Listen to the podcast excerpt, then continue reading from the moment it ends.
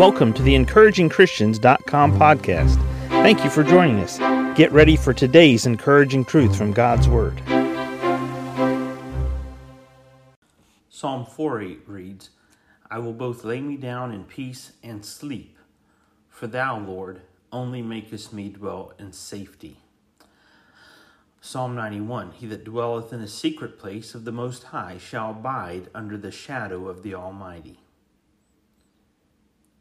Proverbs 11:14 Where no counsel is, the people fall, but in the multitude of counselors there is safety. As we think about this subject of safety today, we look to God and we run to God as our place of safety.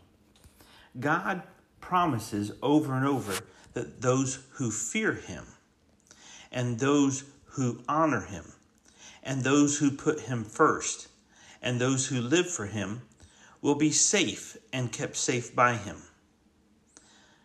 Proverbs 19:23 reads, "The fear of the Lord tendeth to life, and he that hath it shall abide satisfied.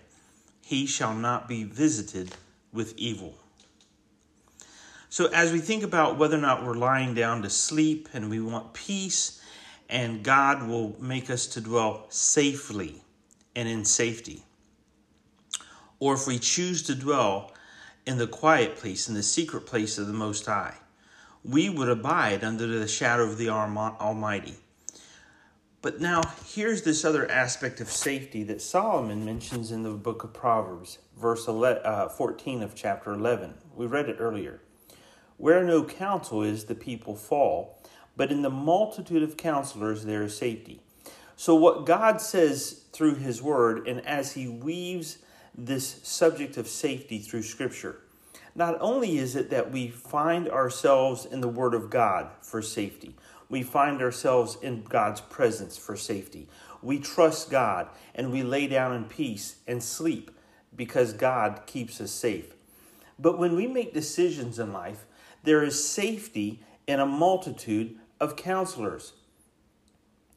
So we don't make decisions just on a whim. We don't make a decision based on just how I feel at the moment. We don't make a decision just based on, well, I think it's the right decision to do, or it's what makes it just feels right.